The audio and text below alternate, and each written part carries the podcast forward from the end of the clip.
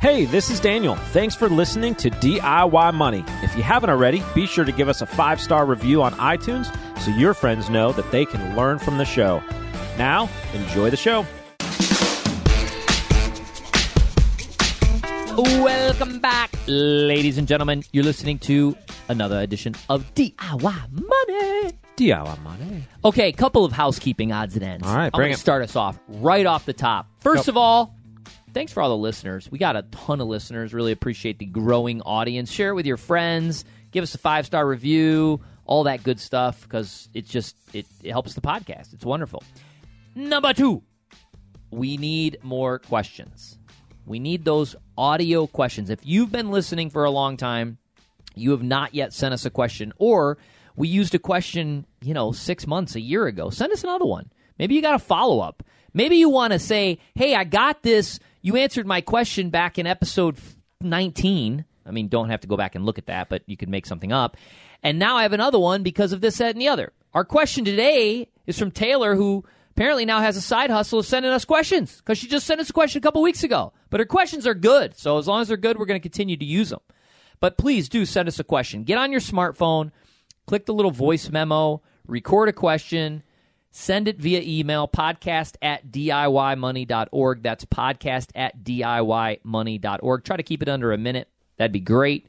And then again, we'll use it on the show. We'll send you a $25 Amazon gift card. Cool. Okay. What else going on, Daniel? The house is kept.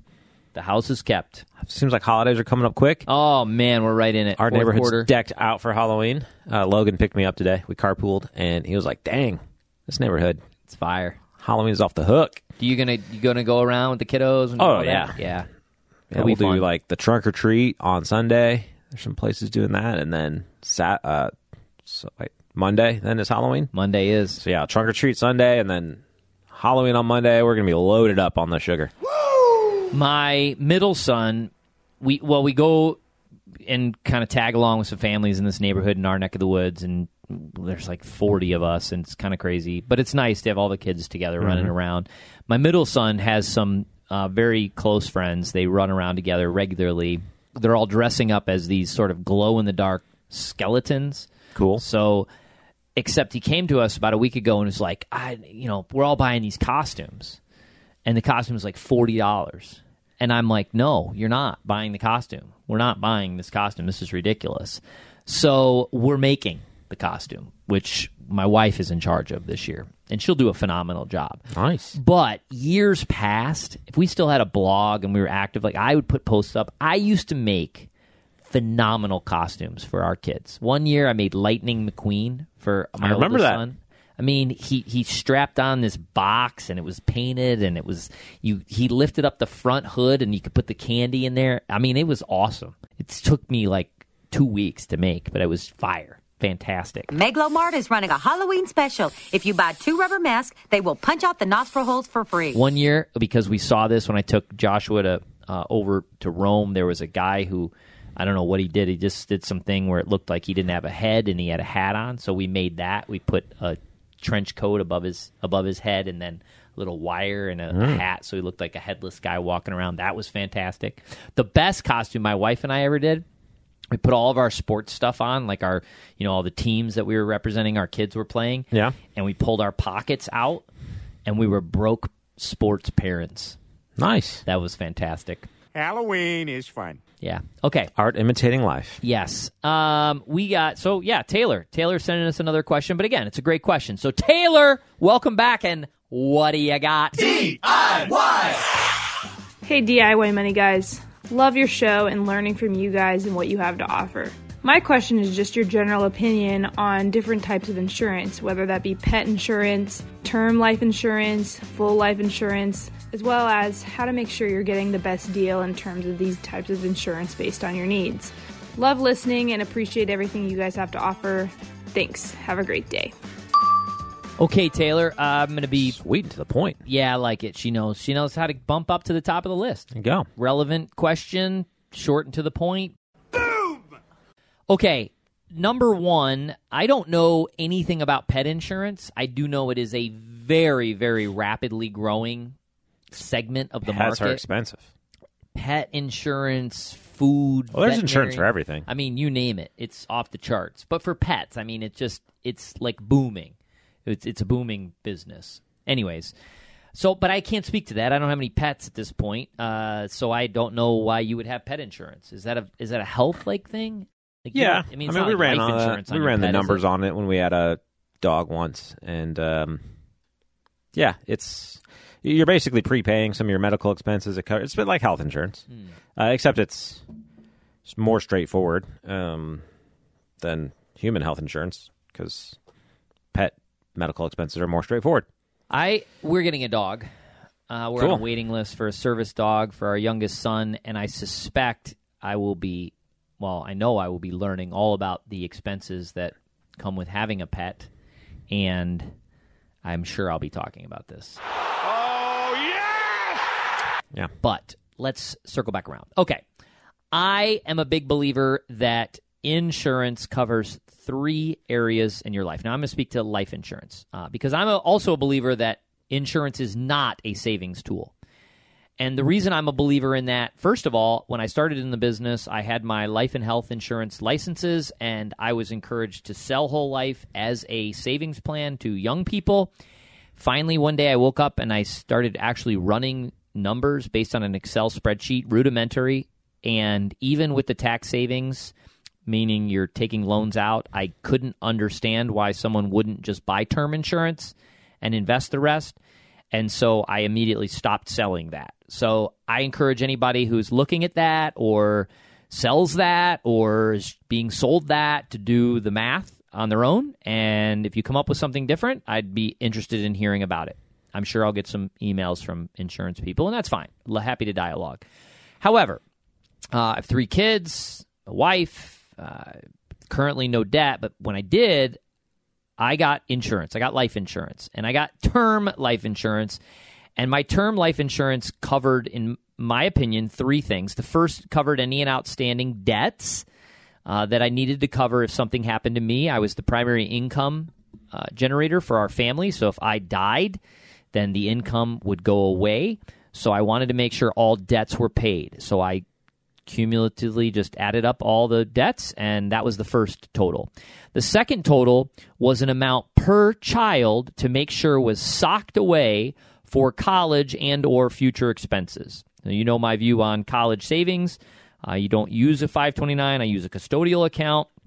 It looks like, knock on wood, my oldest son will not have to pay for college, hopefully. Uh, so therefore, uh, or you know, not as much, and so therefore, the monies that we've saved for him maybe can go eventually towards a house or starting a business or something along those lines. So.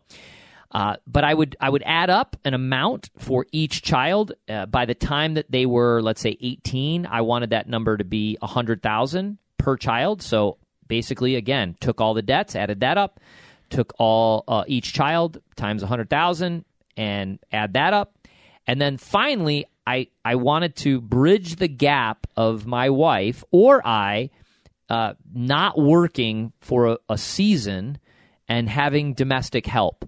So, for example, I, I make this joke regularly, but it's very true that if something happened to my wife, uh, I would not be able to work. So, if something happens to my wife, thankfully we have uh, Logan, Daniel, and a great team because I would be not here. I would be off for an extended period of time. I don't know how long, maybe forever. I have no idea. But it would be it would be devastating. So I would need or or desire to to have at that point a certain amount that could bridge the gap. And I think at that time I thought to myself, well, another hundred thousand is probably uh, a good amount. If I had to do it over, it would have been a lot more. But thankfully, I didn't die, nor nor did my wife. So, uh, and now we don't have the the needs for for the insurance. But I then sort of figured out, okay, how long will it take me if I'm on my savings plan? To save up the money that I have supplemented with insurance. And I figured it would take me 20 years. So I got 20 year term life insurance for that amount. Term insurance is a commodity, much like gasoline. You can get it at your local SuperAmerica or Sam's Club or Costco. It's gasoline that makes your engine go. It doesn't matter where you get it from. So you're going to look for the cheapest gasoline. That's what a commodity is. So I went to selectquote.com, not an endorsement. We don't get paid by them. SelectQuote.com is an independent website that gives you general quotes from a variety of places. And I put in 20 year term, the amount that I wanted. I basically said I'm a healthy 30 something year old person or 20 year old person at the time. I got quotes. I selected the cheapest one and I went through the underwriting process. That's what I did. That's my belief on insurance. What say you, Daniel? Yeah, I think you broke it down uh, with a really good, sort of intricate personal example. I would say when we are thinking about insurance, uh, there's a few ways to approach it. So, first of all, uh, generally speaking, if something has a low probability of happening to you but has a high catastrophic um, impact on your life, then it qualifies pretty well for insurance because the price of spreading out that risk to multiple people is really low. But if it actually happens to you, the benefit of having insurance is incredibly high. So, for instance, life insurance is this way. Statistically speaking, uh, you passing away in your 35, uh, when you're 35 or 40, statistically is low. But if that happens to you, you have kids, a spouse, a house to pay off, etc. The result of losing that income plus the the grieving time for your spouse and family, etc., is really high. And so, in that instance, you can buy a term life insurance policy for a relatively low price, uh, be financially insured for that time period, things of that nature.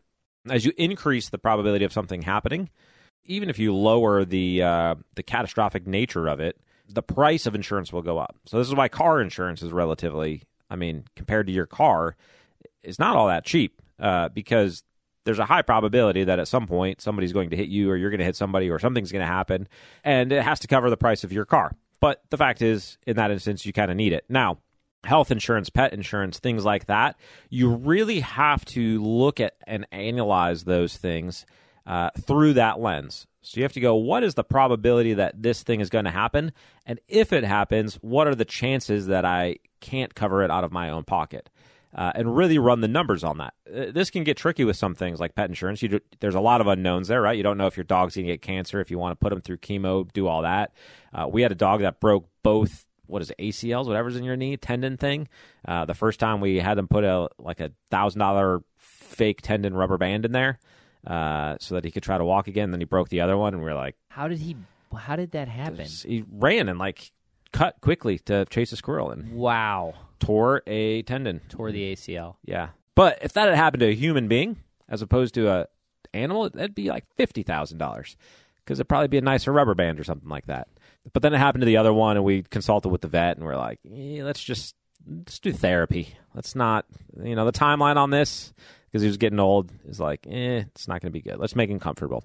So anyhow, pet insurance stuff like that. Uh, your insurance for your smartphone. That's another important one, right? Uh, that's gone up in cost dramatically over the last couple years. You really have to weigh the options. How often do you do you break or have an issue with your phone versus the cost of not spending money in, on insurance, putting that money aside, and replacing your phone from time to time when something terrible happens. So you really have to think of insurance, I guess, through those through those spectrums, and uh, do that cost benefit analysis. It's basically how I think and approach it. I don't like, in addition to insurance being an investment tool, I don't like the idea where people say, "Well, yeah, but then you're paying all that money and you're not." You're not getting any benefit. You you don't want to use insurance. you, you it, it is a it is to hedge against these catastrophic issues. But the reality is, you, you hope you don't use it. So the idea of again, I want to invest something and I need to make sure I get something out of it. That that has to be set aside. Uh, because again, you you you don't ever want to use it. You want it to be the lowest cost possible with a reputable company. You, you know, th- and there's some layers of protection there on state levels. Uh, won't go down that road, but uh, do your homework. You know, again, keep it simple. Like a lot of these things, keep it simple, and uh, and I think you'll be okay. Uh, but I think you can also get you can get into the weeds a little bit if you start trying to get too complex and you know add the investment component and all the rest of this nonsense. Yeah, Just if you're always running a positive return on your insurance policies, like across the spectrum of your life, it indicates actually you need to reduce risk somewhere rather than you've made a good decision on your insurance. Because if if as a whole all of your insurance policies are paying out, something dramatically crazy has happened in your life. So, um, so keep an eye on that. But really run the numbers on a lot of things. A lot of some of these insurance schemes are really I don't say schemes derogatively, like um, insurance uh, contracts, right? Um, are prepayment contracts really. Um, so dental insurance is very similar in that manner. You you sort of pay a fee, you get annual cleanings, and then if you have a cavity, you've basically prepaid it through your insurance premium. You're not getting a massive benefit. Pet insurance may be kind of similar to that. Uh, a lot of insurances, I, your iPhone insurance, you pay it long enough, you've basically paid for a phone. So it's not like you're getting a free phone when they when you break it. You've paid for the insurance four or five times, and you've basically added into the kitty price of that phone. So just run the math, look at the cost benefit analysis of that. Insurance, because uh-huh. it's the basic yes. dental and vision, uh-huh. vision. and, and, and you like vision? general. Oh my God. Vision. I'm going to have one contact that looks like a cat eye and another no. contact that looks like a cat's face that's missing an eye. You don't wear contact. All right, Taylor. Hopefully Consider that risk. hopefully that helped. Uh, good question. Thanks for sending it in. All she did was send us a, a question at podcast at DIYmoney.org. That's podcast at DIYmoney.org. Remember, secret to wealth is pretty simple live on less than you make, invest the rest. Do so for a very long time. Make it a great one.